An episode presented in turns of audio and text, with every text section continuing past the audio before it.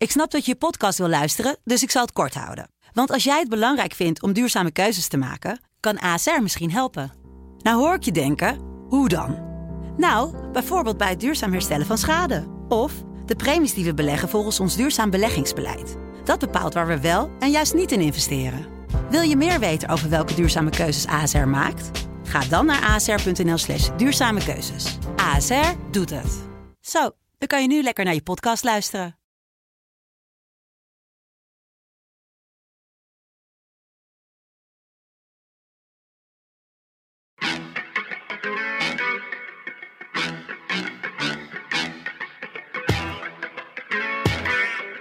Dit is, dit is het land van Wierde.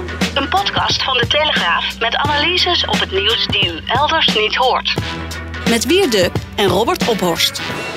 Het is uh, donderdag 14 oktober als we dit opnemen. Ik zit nog een beetje na te eigen wierd, want ik was op de fiets hierheen gekomen Oh. en ik had haast. Ja. Het is uh, ruim drie kwartier fietsen. Ja. Net zo lang als de podcast duurt. Ja, kijk, en heel veel mensen die eh, vertellen mij dat ze die podcast van ons luisteren als ze eh, ergens naartoe rijden of ook wel als ze aan het eh, joggen zijn. En dan ehm, gaan we precies mee in lengte met ehm, hoe goed de mensen en hoe lang mensen kunnen joggen. Dus ehm, een aantal eh jogt inmiddels, heet het nog joggen? Hardlopen. Hardlopen tegenwoordig. ja. Echt een hele oude lullen term.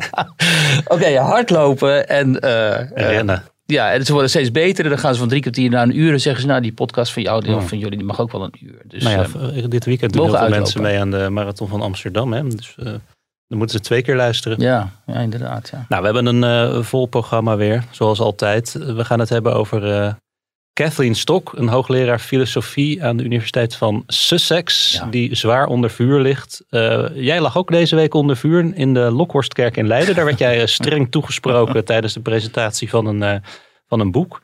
Daar schreef je ook een verhaal over. Eh, we gaan het hebben over eh, de Rolling Stones, want die eh, hebben hun nummer Brown Sugar in de ban gedaan. Maar laten we even beginnen met eh, Mart Smeets. Maar ik moest denken aan Van Koten en de Bie, die ooit een sketch hebben gehad. Nederland is helemaal niet vol. En dat is 40 jaar geleden. En het is 30 jaar geleden niet vol en 20 jaar geleden niet vol. En het is nu nog niet vol. Jij zegt ruimhartig zijn. Ja, ik zou ook Natuurlijk graag zet, wel- je, natuurlijk zet je je hart open. Hoe kan je mensen, hoe kan je ze weigeren? Wie zijn wij? Moet je kijken wie wij zijn aan tafel. Wij gaan allemaal vanavond naar een keurig opgemaakt bed. We nemen nog een borrel. Het is lekker warm thuis. En in een sporthal zitten mensen die van hun gezond niet weten, die onze taal niet spreken. Dat weet ik allemaal wel. Maar waarom kunnen we niet menselijk tegen die mensen zijn? Ja. Gewoon menselijk zijn. Ze ontvangen en zeggen van... wij zullen Dat- proberen om jullie te helpen. Dat jij je hart open wiert. Absoluut. Ja, ja, mooi hè. Ehm, Ja, dit ging natuurlijk over de asielcrisis, de opvangcrisis. ja, en hoe dit, hoe dit hele betoog aan alle kanten rammelt. Hè. Vooropgesteld, ik vind Mart Smeets een fantastische sportverslaggever. en wat hij hè, voor de Nederlandse sport heeft gedaan. Met, eh, als een obsessies met Amerikaanse sporten en zo. Dat vind ik echt eh, fantastisch. Eh, grote persoonlijkheid ook eh, als sportverslaggever. Maar hier, eh, maar wat, ik wilde dit laten horen omdat dit hele verhaal ehm, zo enorm makkelijk te demonteren is. En zo verkeerd is in alle opzichten. Ten eerste, Het was bij op één. het was bij op één, ja. En het gaat dus over de huidige ehm, asielcrisis eigenlijk. Het gaat niet alleen over de Afghanen. Dus die Afghaanse medewerkers van het Westen. Die we inderdaad moeten opvangen. Maar ook er is gewoon weer een asielcrisis eh, gaande. En wat hier gesuggereerd wordt is dus dat Nederland niet ruimhartig is. Dat Nederlanders niet menselijk zouden zijn. eh, dat eh, wij allemaal een warm huis hebben waar wij s'avonds een borrel drinken. Ehm, en dat we eigenlijk nog meer onze harten moeten openstellen. En al deze aannames die kloppen niet. Ten eerste is Nederland buitengewoon ruimhartig geweest, altijd in het opvangbeleid. Ehm, ten tweede zijn Nederlanders, Nederlandse burgers, staan heel ruimhartig altijd ten opzichte van echte vluchtelingen. Hè? Echte oorlogsvluchtelingen zeggen ze ook altijd, die, moeten, die moeten we aan eh, accepteren. Maar we willen geen, eh, geen eh, gelukzoekers hier. Ten derde is het helemaal niet zo dat al die Nederlanders, zoals die mensen daar aan tafel, een warm bed hebben en lekker een borrel drinken. Want heel veel Nederlanders hebben niet eens een woning, omdat die woningen namelijk eh, worden ingenomen door statushouders, omdat het bij wet verplicht is om statushouders ergens onder te brengen. En eh, bovendien is het helemaal niet zo dat eh, wij onze grenzen zouden willen sluiten. Juist niet. Hè. Politiek doet eigenlijk helemaal niets aan die massa-immigratie. Economische vluchtelingen, gelukzoekers, die krijgen gewoon niet terug. Hè, omdat die landen zoals Marokko en zo weigeren om die mensen op te nemen. Terwijl een land dat door mensen als Mart Smeets en mensen uit die zeg maar links-progressieve... ehm, of dat heet het tegenwoordig rijk links. Hè, dus Is dat zo? Mensen die zich kunnen veroorloven omdat ze zo rijk zijn om gewoon lekker links te zijn of progressief te zijn. Salonprogressieve. Ja, dat heette vroeger inderdaad salonsocialisten. Maar ehm, eh, ehm, hun idool is vaak die, eh, die Justin Trudeau, die Canadese premier, die ook hè, overal waar hij in de media komt enorm eh, loopt te deugen altijd. Met allerlei deugenuitspraken en zo over hoe de wereld, be- hoe hij eigenlijk een betere wereld wil maken. En hoe, hoe men eigenlijk eh, hem, hem even moet bellen als je de wereld wil verbeteren. Want dat, dat, dat, dat laat hij zich enorm aanleunen. Dat vindt hij fijn om dan soort halve Jezus eh, te kunnen vertegenwoordigen. Maar eh, Canada heeft gewoon een immigratiebeleid. Hè? En die laten een beperkt aantal mensen binnen. En ze stellen ook nog eens een keer eisen aan die mensen. Hè? Je moet dit en dat, je moet hoog opgeleid zijn. Of zoals die Afghanen nu, hè? daarvan willen ze dat die de taal spreken. Dat ze inderdaad een bepaalde opleiding hebben. Eh, ze prefereren ook vrouwen dan. Want vrouwen worden in die, dat soort landen als Afghanistan onderdrukt. Noem maar op. Allemaal criteria hebben zij gewoon. En dat doet, daar doen ze het niet moeilijk over. Ehm, terwijl wij laten mensen maar gewoon binnen. En we zien wel. Hè? We zien wel eh, wat er gebeurt. Er is geen enkele regie op dit onderwerp. Dus als Smeets nou realistisch was geweest. En niet daar hè, zich had willen voordoen als iemand die eigenlijk eh, zo goed, goedhartig is. Dat mensen allemaal in de rij gaan staan applaudisseren. Want kijk, eh Maart Smeets goedhartig zijn. Had hij gezegd, ja jongens, eh, die Afghanen oké. die hebben we gewoon, zelf hebben wij ervoor gezorgd dat die mensen nu enorm in de problemen zitten. Dus die moeten we opvangen en helpen. En dan hopen dat we op, op een gegeven moment die mensen ook weer terug kunnen laten. Omdat dat, die Taliban er dan weg is. Maar voor de rest, omdat we juist menselijk willen zijn ten opzichte van de Nederlandse burgers. En onder die Nederlandse burgers zitten ook allerlei huidige immigranten die hier al decennia lang wonen. En die ook heel erg last hebben van die asieldruk. Omdat wij menselijk willen zijn voor de Nederlandse burgers, moeten we ervoor zorgen dat die grenzen zoveel mogelijk op slot gaan. En dat die mensen die op, op, op drift zijn geraakt en op de vlucht zijn geraakt, eh, in de eigen regio worden opgevangen. Of in islamitische landen. Want het allergrootste deel van deze mensen is natuurlijk moslim. Dus die zouden er beter bij gediend zijn om in een cultuur te komen leven. In een land, naar een land te vluchten. Waar ze, die mensen dezelfde taal spreken en dezelfde eh, cultuur hebben. Nou, daar zijn er nog een aantal van. Saudi-Arabië, de Emiraten, de Golfstaten, noem maar op. Daar zouden deze mensen allemaal naartoe kunnen. Er zouden ze ook mooi als arbeidskracht kunnen worden ingezet. En de hoger opgeleiden zouden eh, een mooie intellectuele basis kunnen gaan vormen in die landen. Maar ze komen allemaal naar ons. Naar West-Europa. De Amerikanen doen die vaak ook. hè. Ik, kort geleden zat ik hier met een aantal Amerikanen over te spreken ook. En die snappen ook niet zo goed die zorg in Europa hè, over de immigratie. En althans, vooral ook de immigratie van de islam. Want die hebben er veel minder last van. Hè. Die hebben immigratie uit Zuid- en Midden-Amerika en zo. Maar die islam speelt voor hun een veel minder eh, Daar grote maken wij ons weer geen zorgen om. Over Mexicanen. Maar daar Precies. kan je het natuurlijk mee eens zijn of niet. Hè, opvang in de regio. Maar we hebben gewoon nu een probleem, evident. Want er slapen mensen op, op, op veldpetjes in sporthallen. Er is noodopvang. Maar dan kom je met zo'n moreel appel inderdaad.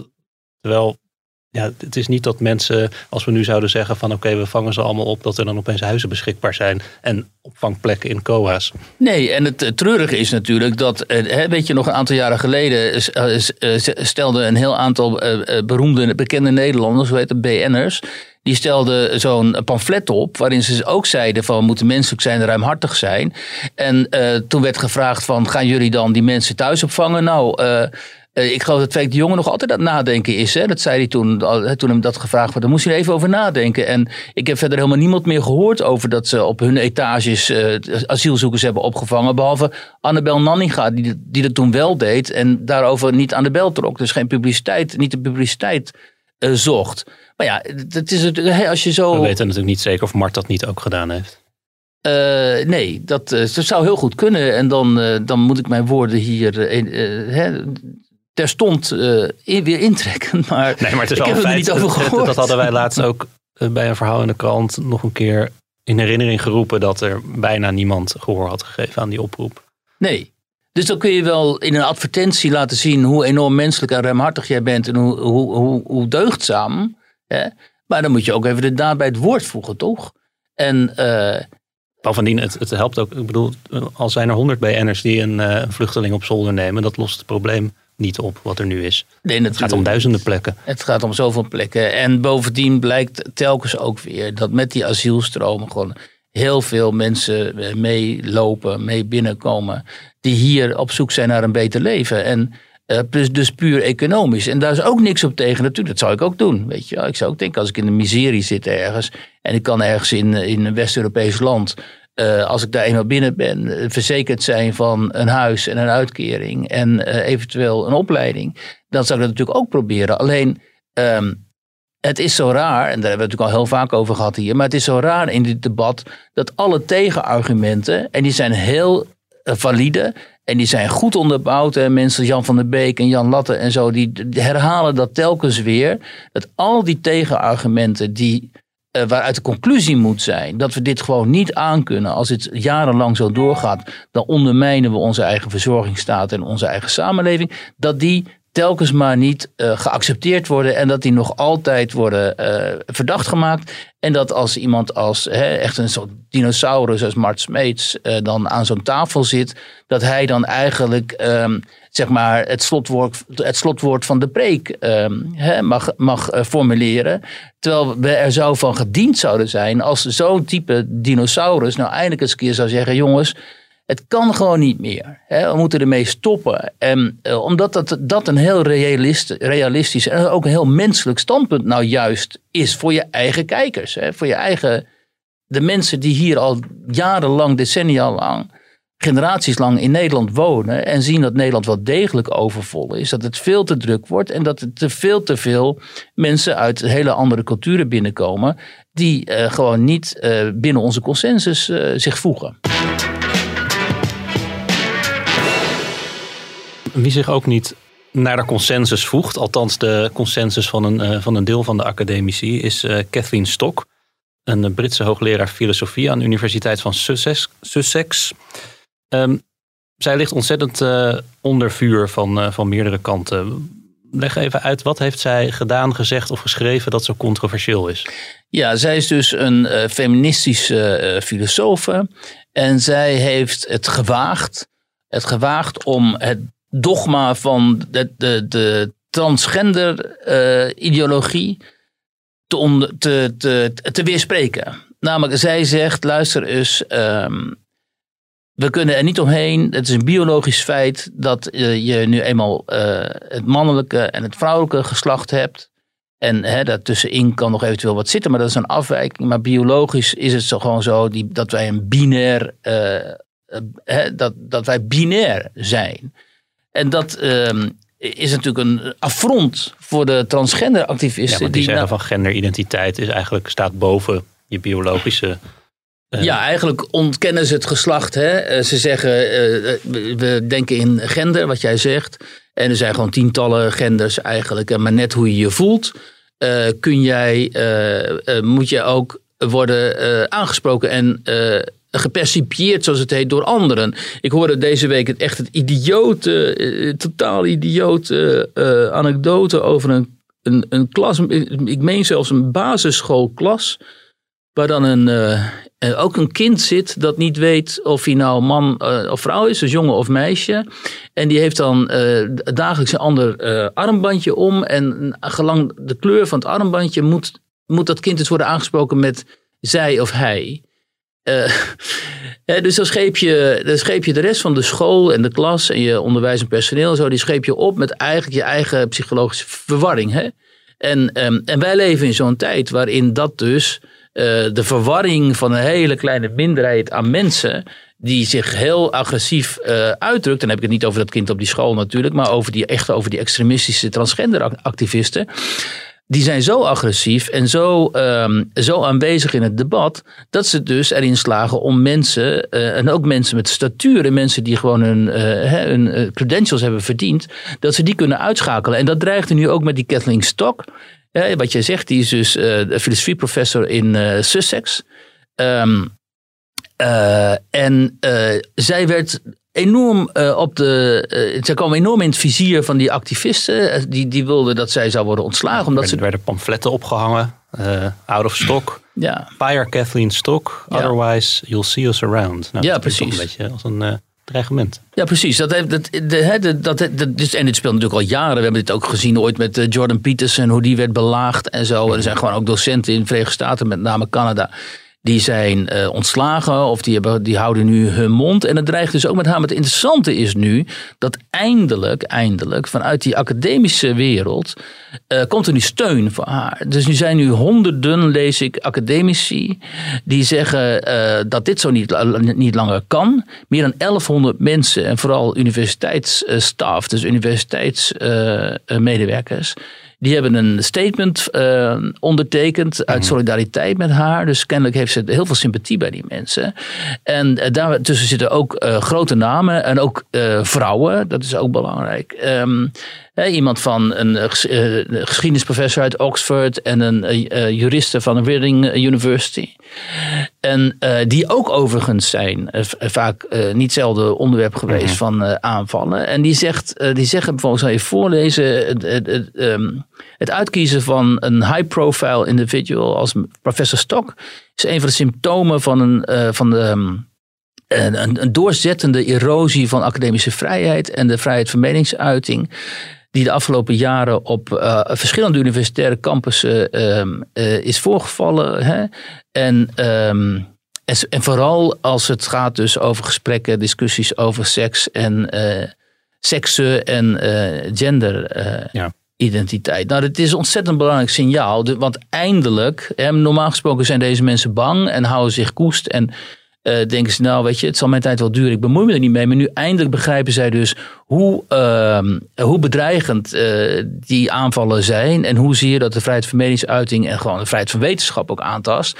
En komen ze in het geweer. En dat vind ik heel mooi, want het is gewoon hun wetenschappelijke integriteit verdedigen ze hier, snap je? En in Nederland moet dit ook. Hè? In Nederland is het ook al lang zo dat binnen de universiteiten die gekte heerst van dit soort rare sectarische bewegingen. Ja, maar te, tegenover die ongeveer 1100 uh, academici die dit, die steunbetuiging hebben ondertekend. zet ook een open brief van januari 2021 van dit jaar. Toen was zij onderscheiden en toen is er een, uh, hebben echt een, een, een gigantische lijst academici een, een open brief ondertekend om de tegen hun protest uit te spreken tegen die onderscheiding, omdat zij inderdaad transfobisch ja. zou zijn. Dus ook binnen die academische wereld uh, is men uh, zeer verdeeld.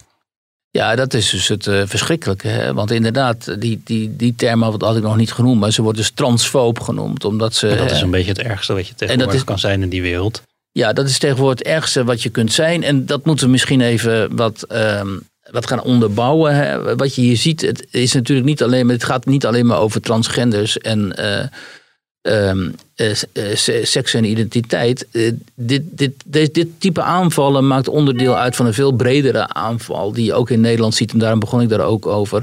op um, westerse tradities, westerse wetenschap. Westerse cultuur eigenlijk, geschiedenis. Hè? Dus is een veel bredere, die, die social justice beweging, die is veel breder. Want je ziet immers ook, hè, ze richten zich op standbeelden, ze richten zich op geschiedenisboeken, op, uh, op uh, blanke mannen die te veel uh, uitzonderingsposities zouden innemen. Um, en ze richten zich dus op wat eigenlijk het fundament is van de samenleving, op um, de band tussen man en vrouw. He, omdat de man, vrouw, um, huwelijk, gezin, dat zijn de fundamenten natuurlijk van, de, van onze westerse maatschappijen. En daarop zijn onze westerse samenleving voor een groot deel ook ingericht. En als je die relatie ondermijnt. En als je überhaupt ontkent dat er zoiets zou zijn als man-vrouw, dan, dan erodeer je precies wat in, die, in dat pamflet ook wordt gezegd. Dan erodeer je eigenlijk um, de pijlers waar die samenleving op is, is gebouwd. En dat begrijpen ze heel goed. En daarom zijn die transgenders, die de activistische transgenders, zijn niet de transseksuelen zoals wij die kennen en die natuurlijk het recht hebben om zich uh, te laten opereren als ze dat willen en als ze zich daar beter bij voelen en zo. Maar transgenders, dat is, dat zijn, dat is een ideologie En daarom zijn die, die activisten daarvan de frontsoldaten van eh, deze beweging. Want als je daar de westerse samenleving in zijn hart raakt, zeg maar, dan kun je van daaruit verder bouwen aan het ondermijnen van die samenleving. En tot een hele andere, want dat willen zij, een soort ut- utopie eh, komen. Dus in, die zin zijn ze gewoon te vergelijken met wat je vroeger, hè, de, communistische revolutionairen of de, of de fascisten, die ook totale omwenteling wilden en een hele andere samenleving wilden bouwen. De islamisten eigenlijk. En in die zin is het dus net zo virulent en net zo gevaarlijk. En daarom is het ook zo belangrijk dat meer mensen en ook instituties en zo in Nederland begrijpen eh, waar dit eh, vandaan komt. Maar dat doen ze niet. Want hè, daar hebben we het van de week ook even in de krant over gehad. Wat, wat, wat bedrijven ook doen, want bedrijven zijn er super gevoelig voor. Hè. Wat die bijvoorbeeld doen, die gaan dan ehm, die gaan er ook gender of geslacht uit hun speelgoed halen of uit hun kleding en zo. Maar bedrijven zijn natuurlijk het tegenovergestelde van frontsoldaten. Die hebben de, de ruggengraat van, van een fake dier het dit soort dingen Die aankomt. kijken even, die steken vinger in de lucht. Oh, de wind waait zo, weet je wat. Dan gaan we dan ons daaraan aanpassen. De- Zonder dat ze überhaupt beseffen waar ze zich nou precies aan aanpassen. En dan, ja, goed, dan is het aan ons journalisten en commentatoren en zo. Om hen duidelijk te maken van, joh, je begeeft je in een mijnenveld. Hè? Want uiteindelijk gaan jullie ook gecanceld worden natuurlijk. Want je, je kunt nooit, hè, je bent een kapitalistisch bedrijf. Dus uiteindelijk zul jij als kapitalistische uitbuiter worden gezien. En ook worden aangevallen. Haar werkgevers blijft haar vooralsnog steunen. Ze heeft zelf al wel gezegd dat ze eh, ervan overtuigd is dat ze ontslagen zal worden. Ja. Maar hoe loopt, dit nou, de, de, de vakbond die, ke- die keerde zich ook Ja. tegen haar. Hè? Ja. hoe loopt dit nou af? Nou, ik denk dat als ze echt ontslagen zou worden, dan zou dat toch wel een storm van verontwaardiging eh ontketenen. Maar ja, zelfs dat is tegenwoordig al Mhm. eh, niet meer voldoende om dit soort dingen tegen Ja. te houden. Dat is het erge. Toch is er wel de laatste tijd veel aandacht voor eh, de negatieve gevolgen. En je ziet Ja. ook dat er ook in Nederland inderdaad eh, academici zijn die zich erover uitspreken en, en, en, en de, de negatieve gevolgen aankaarten en zich daar zorgen over maken. Is er dan nu een, een debat op gang gekomen, een, soort kentering? Nou, ik zie het wel langzaam op gang komen. Ook omdat ik hè, bijvoorbeeld in, in kranten die toch wel, of media die toch wel heel erg in, eh, geneigd waren om hieraan, hierin, hieraan mee te doen. Eh, de wat intelligentere eh, afdelingen daarvan, die beginnen zich inmiddels ook wel af te, de, hè, een beetje op het hoofd te krabben en zich af te vragen, ja, wat gebeurt hier nou precies? En gaat het niet misschien ook ons raken? Dus zie je opeens op die opiniepagina's van bepaalde kranten toch ook wel mensen hun bedenkingen uiten. Maar bij de talkshows en zo, waar, zie je dit nog helemaal niet. Die gaan gewoon helemaal mee in dit verhaal. En die vinden dat allemaal, hè, dit vinden ze hip en belangrijk. En je ziet de- diversiteit, inclusiviteit. Onder die termen wordt het altijd verkocht. Hè? Diversiteit, inclusiviteit en zo. heilige- ja, dat is bijvoorbeeld bij de publieke omroep is dat gewoon. Hè? Bij de, is dat. ehm, een, een soort oekase eh, tegenwoordig. Ehm, en je hoort ook bijvoorbeeld, hè, je hebt dan zo'n programma op de radio, Nieuwsbv, er zit dan zo'n presentatrice. En die uit zich ook gewoon in dat soort termen en zo. Hè. Dat is gewoon eigenlijk een, een, een activiste van, van deze beweging. En die, die, die is daar gewoon presentator. Daar is dat onderdeel van het idioom geworden. Dat is onderdeel van, het, eh, ja, van, het, van hun idioom. En eh, je vindt maar heel weinig. eh, Als ik in de auto zit, dan luister ik wel naar die omroep. Of naar die, naar die zender. Je vindt maar heel weinig programma's nog. waarin dit niet als automatisch deugdzaam en, en positief wordt gezien. En waarin er ook af en toe eens een keer kritiek. Nou, ik heb eigenlijk op de radio volgens mij nog nooit kritiek hierop gehoord. Tenzij ik het zelf dan mocht formuleren. Op een achteraf zaterdagmiddag bij WNL of zo, weet je wel. Maar verder in die, in die eh, over dagelijkse uitzendingen hoor je eigenlijk nooit. hoor je alleen maar mensen die dit verdedigen en dit lopen te verkopen eigenlijk als een soort businessmodel. Heb je zin in een beetje muziek? Yes. Wie, wie, wie, wie het Woken Week.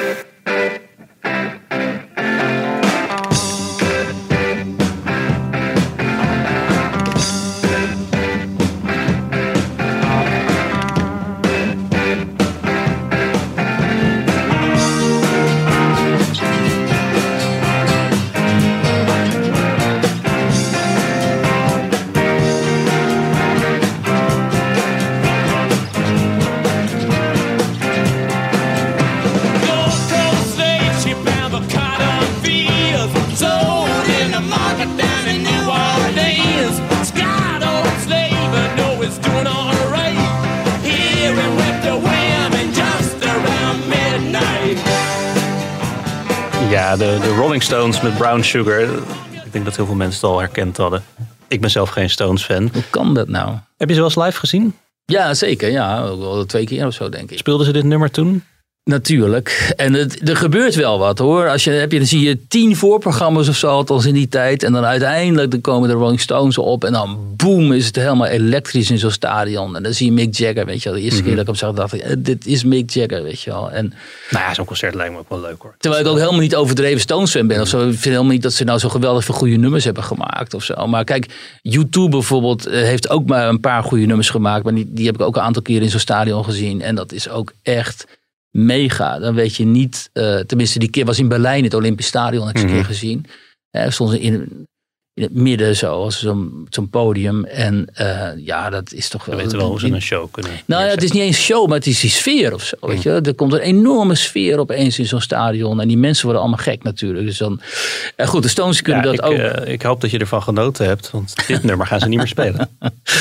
Ja, nou, dat is dus heel erg teleurstellend. Hè? Die rebellen van de jaren 60, 70, die toch overal lak aan hadden. En die, nou ja, een soort gevaar, als een soort gevaar werden gezien voor de jongere generatie. En eh, die dan uiteindelijk toch, toch toegeven aan die woke dictatuur. Want daar gaat het hier over. Ehm, Brown Sugar wordt gezien als een, eh, als een eh, lied over slavernij.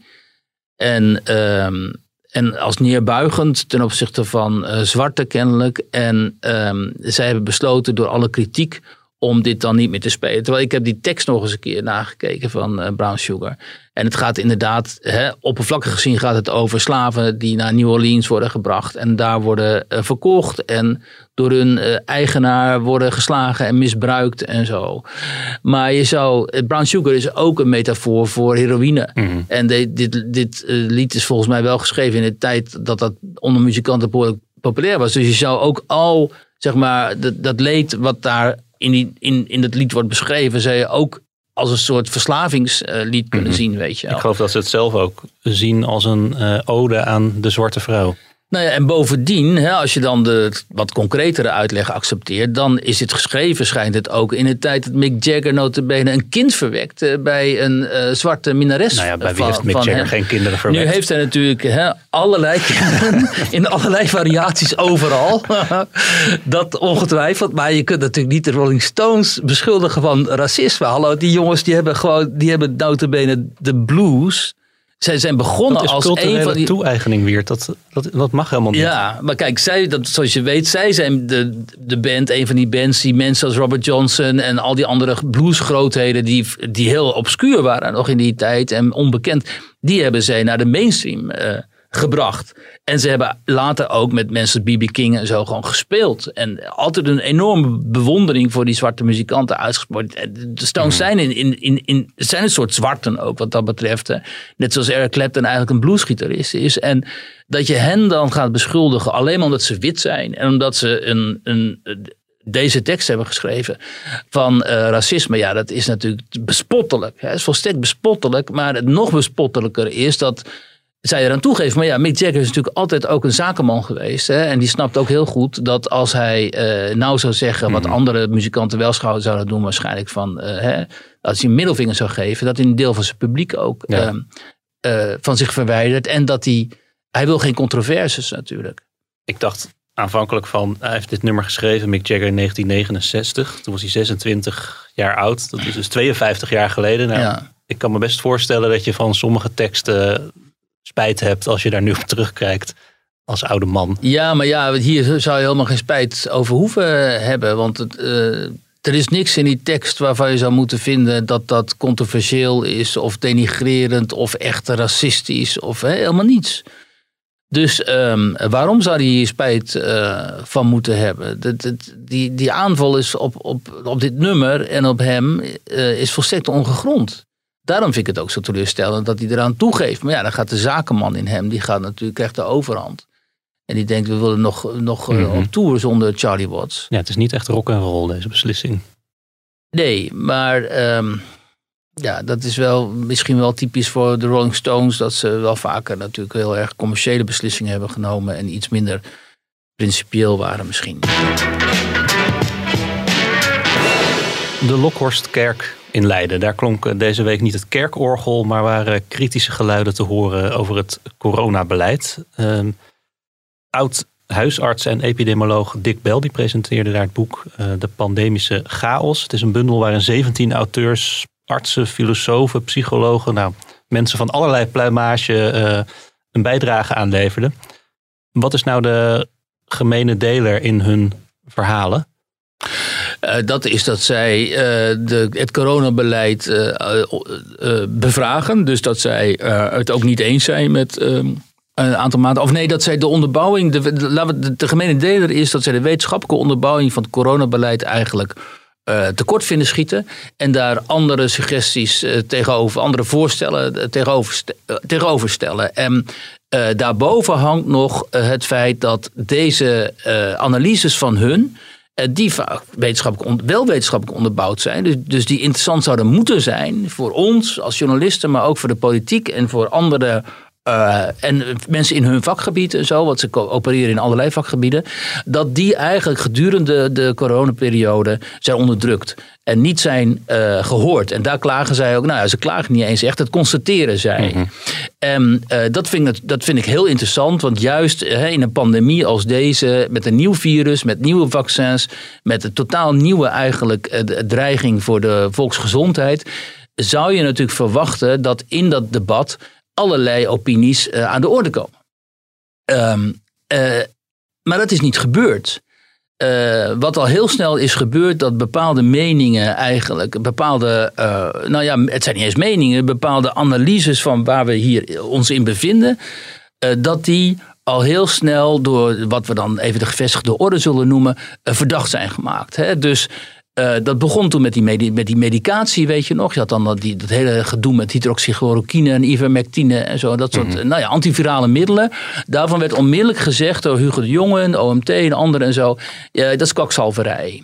Terwijl er speelde zich een debat af in die medische wereld over eh, of, die, of die middelen inderdaad in een vroeg stadium van COVID ehm, misschien effectief zouden kunnen zijn. En dat moet je natuurlijk onderzoeken. Dat moet je aan tafel bespreken, aan de talkshowtafels. En dan moeten daarover, eh, de, eh, eh, hoe heet dat, de conclusies kunnen worden Nou heeft de, politiek normaal altijd de neiging om als er iets, eh, zoiets speelt, het te laten onderzoeken. En vooral de tijd daarvoor te nemen. Maar dat kon natuurlijk nu niet. Er moesten beslissingen worden genomen. Ja, dat, dat is, nou ja, en dat is terecht. Laat, ze moeten ook beslissingen nemen. Maar je moet niet, eh, als dan, je moet niet mensen die met een, an- een andere visie op de dingen hebben. Daarvan moet je niet zeggen, jullie zijn eh, kwakzalvers. En het interessante nou bijvoorbeeld aan dit boek is. Hè, en Dick Bijl, de oude huisarts. En farmaco-epidemioloog, zoals het heet. Wat is dat precies? nou, dan weet je dus heel veel van medicijnen.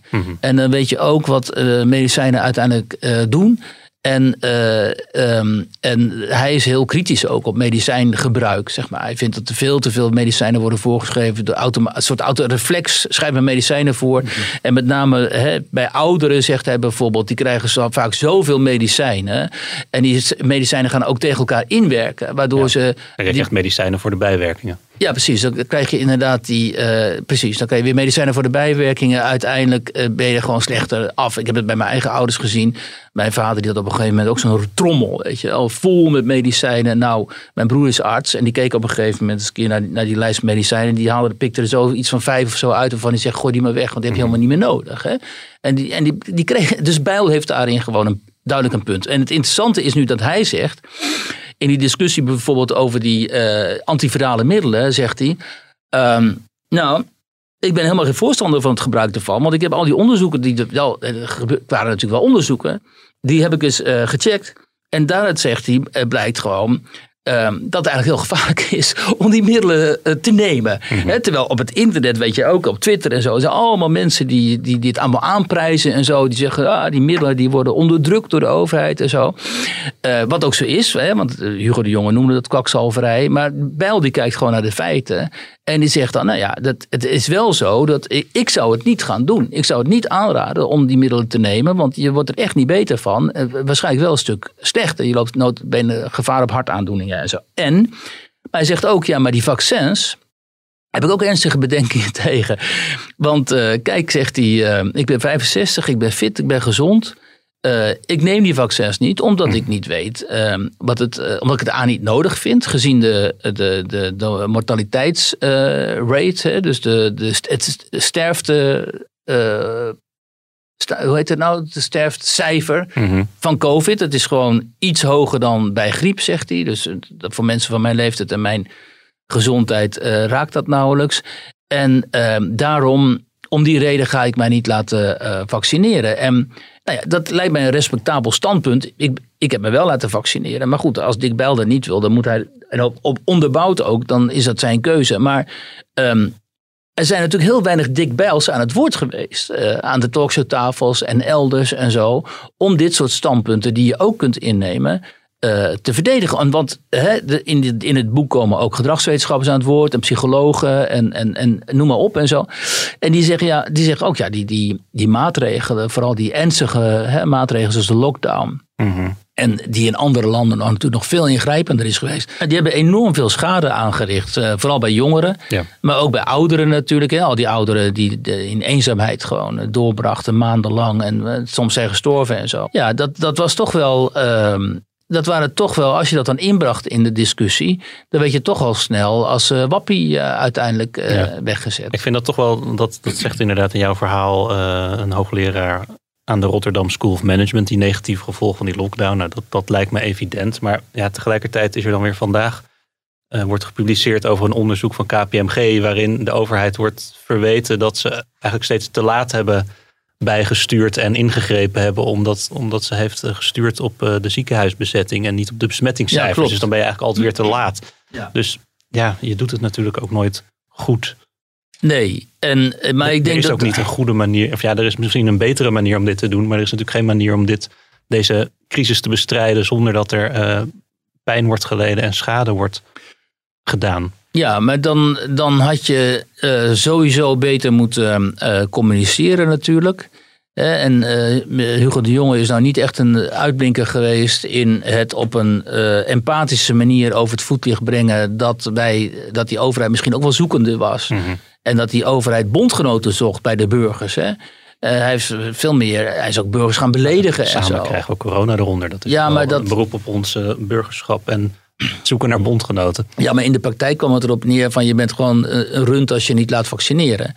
En, eh, en, en bovendien dat dansen met Jansen en zo, daarvan heeft hij later ook gewoon toegegeven. Dat waren ook strategieën die hij inzette. Opdat jongeren zich gingen laten vaccineren en zo. Waardoor heel veel jongeren gewoon hartstikke ziek werden ook. eh, als bijwerking van het, van het eh, vaccin. En vervolgens ziek werden omdat ze corona opliepen. Omdat ze onmiddellijk gingen dansen en zo. En, en helemaal niet, eh, nog niet beschermd waren en zo. Dat zijn natuurlijk allemaal eh majeure eh, blunders geweest van de overheid. En daar wijst dit boek natuurlijk ook op. Dat, ehm, dat je dat niet op deze manier. eh, dat je dat niet op deze manier moet aanpakken. En kijk, en het interessante nu is. Of ook wel het, het ingewikkelde vooral is. dat er ook onder deze auteurs toch wel een paar mensen zitten waarvan je denkt van nou nou hè. En een van die mensen, notabene, ik zal de naam niet noemen, die begon mij in die kerk waar we zaten eh, echt rechtstreeks aan te vallen. Omdat Marianne Zwageman, onze columniste, die was daar, eh, die, die leidde dat debat, wat ze voortreffelijk deed. En ehm, we hebben haar zo meteen ook even eh, aan de lijn.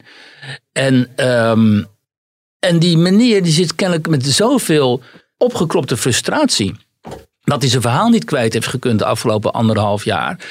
Dat hij eh, mij even begon te betichten dat ik hun, die mensen op dat podium dus, uitmaak voor wappie. Terwijl ik ze notabene uitgebreid in de krant heb eh, deze week. En heel serieus neem. Dus ik doe dat helemaal niet. Maar na afloop, op afloop ook heb ik nog even geprobeerd met hem te praten en zo. Was gewoon niet te doen. Laten we anders even luisteren naar wat Marianne er zelf over zegt. ook in een kerk vol weldenkende mensen is er dus toch heel veel wantrouwen richting eh, de media. Zelfs wat agressie. Ik, ik vroeg aan jou om eh, uit te leggen aan de zaal hoe dat dan werkt in een mediabedrijf. Hè? Dat je alle kanten wil laten horen en eh, ga zo maar door. En, en vervolgens kwam er echt onrust in die zaal. En gingen mensen ook echt zitten schreeuwen naar jou. En is er ook een professor in dat panel, eh, Bob de Wit... eh, ja, die echt bijna agressief eh, reageerde op jouw uitleg... hoe het werkt op een redactie. En dan zie je dat ze dus totaal niet ook van jou willen aannemen... eh, dat het misschien ook echt waar zou kunnen zijn hoe jij het vertelt. Dus dat, dat wantrouwen naar mediabedrijven toe en het idee dat daar een groot complot achter zit en dat er vanuit aandeelhouders wordt gestuurd wat redacties in kranten moeten schrijven. Eh, ja, dat, dat wantrouwen, dat, dat zit dus zelfs bij weldenkende mensen heel erg diep. En ja, dat moeten mediabedrijven zichzelf denk ik ook echt aanrekenen. En eh, ik roep deze week in mijn eh, column op BNR eh, het genootschap van hoofdredacteuren op om daar wat mee te doen. Naar het voorbeeld van de Raad voor de Rechtspraak. Die hebben een commissie ingesteld naar aanleiding van de toeslagenaffaire. Een commissie van zelfreflectie. Die zijn met een vernietigend rapport gekomen over het eigen handelen van die rechters. Ik vind dat het genootschap van hoofdredacteuren dat ook zou moeten doen. Die zouden ook een commissie van zelfreflectie in moeten stellen in hoe media zijn omgegaan met de coronacrisis. Want ze zullen iets moeten doen naar het publiek toe om dat wantrouwen weg te nemen. Het is te makkelijk om in de verdediging te schieten. En, en nou, ook vandaag weer op de voorpagina van de Telegraaf... dat die bedreigingen toenemen naar politici toe... maar ook naar mediamensen toe. Ja, dan kun je wel dat alleen maar veroordelen... maar de zelfreflectie naar wat kunnen wij zelf doen... om dat wantrouwen bij mensen weg te nemen... en ook veel meer de dialoog aan te gaan. Daarom liep ik ook met mijn microfoon naar jou toe, ook al zat je als verslaggever in de zaal. Want ik vind juist dat die dialoog aangegaan moet worden. En dat vind ik ook echt iets wat mist in dat boek van Dick Bijl. Er wordt van alle kanten naar de coronacrisis uh, gekeken. Maar daar had bijvoorbeeld Paul Jansen ook een hoofdstuk in moeten schrijven, wat mij betreft.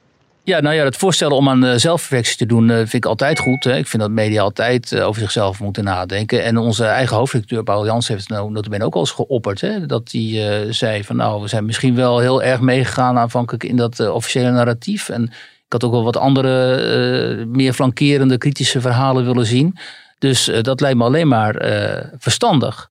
Het valt niet mee, maar ja, dat weten we in ieder geval de, in bij een volgende pandemie of een volgende crisis hoe we het beter zouden kunnen doen. Dit betreft nu mij, maar het maakt mij helemaal niks uit als iemand mij aanvalt in zo'n kerk. Maar het, het veel bredere punt hier is dat niet alleen bij mensen die misschien alle consequenties en alle wetenschappelijke uh, en ook politiek en sociale uh, contexten van deze pandemie niet helemaal kunnen begrijpen, maar wel voelen dat hier iets niet klopt. Maar dat ook mensen van het niveau hoogleraar, die toch uh, van, van wie een, een hoog abstractieniveau wordt gevraagd, die op een metaniveau kunnen denken en die op, met een helikopterview kunnen kijken naar de afgelopen anderhalf jaar, dat die ook zo emotioneel wordt ja. en mij dan als de vertegenwoordiger van de media gaat aanvallen. En dan denk ik wel, wow, weet je, dit is toch wel, bevestigt wel wat ik al een aantal maanden voel. Die polarisering uh, of polarisatie, dat is nog echt een heel belangrijk punt. Ook omdat een aantal mensen in de zaal, het is gewoon het publiek, maar het waren ook gewoon keurige Leidse intellectuelen en zo, die begonnen ook echt heel hard te klappen. Mm-hmm. dus die waren het helemaal eens met die aanval op bij. En uh, ja, daar stond ik wel van te kijken, eerlijk gezegd. Dat, uh, dat dat zo diep zit en dat die mensen zich kennelijk zo ja. ongehoord uh, dat, dat maakt een debat ook lastig. Als je zo snel dat maakt een debat heel lastig. Kijk, Dick Bijl is gewoon een hele keurige, rustige huisarts. En daar kun je prima mee praten en zo. Maar als mensen er wat gepassioneerder, emotioneler in staan en zo. Dan um, krijg je hele lastige discussies. Hè? En ik ben wel gewend dat ik die op Twitter allerlei uh, drek naar mijn hoofd gesmeten krijg. Door mensen die overtuigd zijn dat uh, corona een complot is en zo. Maar nu krijg je het ook nog eens in de kerk om je oren. Maar toen kreeg ik het ook nog eens in de kerk over me. En ik, ik, uh, ik hoorde op weg hierheen, luisterde ik naar Sven Kokkelman. En die was in gesprek met, ik meen, Ens Kuipers. En dan wil ik toch wel op wijzen hoe belangrijk het is. Die uh, Kuipers die zei, joh, er komen nog steeds mensen op de IC te liggen met aantoonbaar COVID. Hè. Gewoon gediagnosticeerd COVID. En die weigeren te accepteren dat ze COVID hebben. Die familieleden beginnen ons te bedreigen. Die zeggen het kan geen COVID zijn, want COVID is een griepje, dus het bestaat niet. En ze zeggen ook nog eens een keer, als er bloed, uh, bloed moet, worden, moet komen, als er dus het bloedtransfusie moet plaatsvinden, dan willen wij bloed van ongevaccineerden. En de Kuiper zegt, ja, dat hebben wij natuurlijk niet, bloed van ongevaccineerden. Omdat in het bloed van gevaccineerden zou dus iets zitten waardoor die mensen nog zieker zouden worden. Hmm. Nou ja, als je in, in, op, in dat stadium terecht bent gekomen, dan is er gewoon sprake van, van in deze groepen van totale, uh, ja, bijna psychopathie is dat toch? En dat, dat ja, en, um, en het is helemaal niet zo dat die mensen in die kerk daar, die auteurs van dat boek, dat aanmoedigen. Juist niet. Ik vond ze juist heel erg redelijk. En ze accepteren gewoon COVID bestaat. Hè? Dus dit is heel redelijk. Dit is allemaal hele redelijke, redelijke mensen op die ene na dan. Ja. Maar uh, in, het, in het niveau daaronder zijn we dus aangekomen in een situatie waarin mensen het bloed van gevaccineerden weigeren. Hè? maar sorry. En uh, ja, die bestaan. Dat maakt het ook denk ik zo lastig om zo'n discussie te voeren dat dat je ook dat soort mensen hebt. En op een gegeven moment, hè, net zoals je een Godwin hebt, eh, dat, op een gegeven moment in elke discussie, hoe langer die duurt, hoe groter de kans wordt dat iemand over de Tweede Nou ja. Wereldoorlog begint. Als je het over COVID en corona hebt, op een gegeven moment valt het woord wappie. Nou, dat, en dat zei hè, want na afloop kwamen ook mensen uit het publiek op mij af en zo, die er gewoon uit interesse waren. En die begonnen mij ook min of meer te beschuldigen van die media, die laten ons niet aan het woord en zo. Eh, en het wordt dan wat fel en zo. En dan zeg ik ook tegen jongen, jongen jullie schieten zo je, op je, eigen voet. Je, ook op Twitter en zo, jullie gaan allemaal tekeer tegen mij. Hè? Terwijl ik een van de weinige journalisten ben, überhaupt, die jullie een stem geeft. En als, en, en als die met jullie praat, die, dat hij jullie niet belachelijk maakt. Of, of vernedert, zoals zo vaak gebeurt. Jullie eh, niet, niet wappie noemt en zo. Maar gewoon concreet luistert naar wat jullie te vertellen hebben. En daar verslag van doet. En dan gaan jullie uitgerekend mij ehm, aanvallen. Kijk, dat doen ze natuurlijk omdat ze met andere journalisten helemaal niet praten. Want die praten niet met hun. Maar je, je bent echt aan het foute adres dan. Hè? En, dat, en dus die mensen, ook tactisch, opereren ze zo slecht. Weet je wel? Dan denk je, joh, je, je zit ook gewoon mensen die in principe bereid zijn om jouw verhaal over het voetlicht te brengen en zo. Ook die zit je te bedreigen en aan te vallen. Ja, niet die mensen uit het publiek hoor, maar op Twitter en zo. Die zitten mij dan te bedreigen en aan te vallen en zo. Dan denk ik, jongen, heb je echt... Maar met wat voor eh, gevoel liep jij dan die kerk uit? Nou, ik had toch een hartstikke leuke avond. Want eh, je houdt enorm van Leiden. En zeker van dat soort bijeenkomsten. In die, eh, hè, en eh, sowieso bijeenkomsten met debatten en zo. In de Bali ook. Daar ga ik altijd met groot plezier naartoe. En eh, zeker als ik dan ook nog eh, daarover kan schrijven. Of af en toe zelf een bijdrage kan leveren. Dus dat was prima. En ehm, het was ook wel interessant. ehm, je hebt ook zo'n eh, zo'n meneer op, op Twitter, Jan B. Hommel. Dat is dan ook een eh, specialist. En die heeft in het debat ook hele, eh, hele afwijkende posities ingenomen. Maar die maakt met iedereen ruzie. Echt, maar ook met, echt met iedereen op Twitter. Ehm schelden en tieren en zo. En ook regelmatig tegen mij. En die kom ik daar dan tegen. En dan zeg ik, hey Jan, kun je niet een beetje ophouden met schelden tegen mij? Want hoezo dan?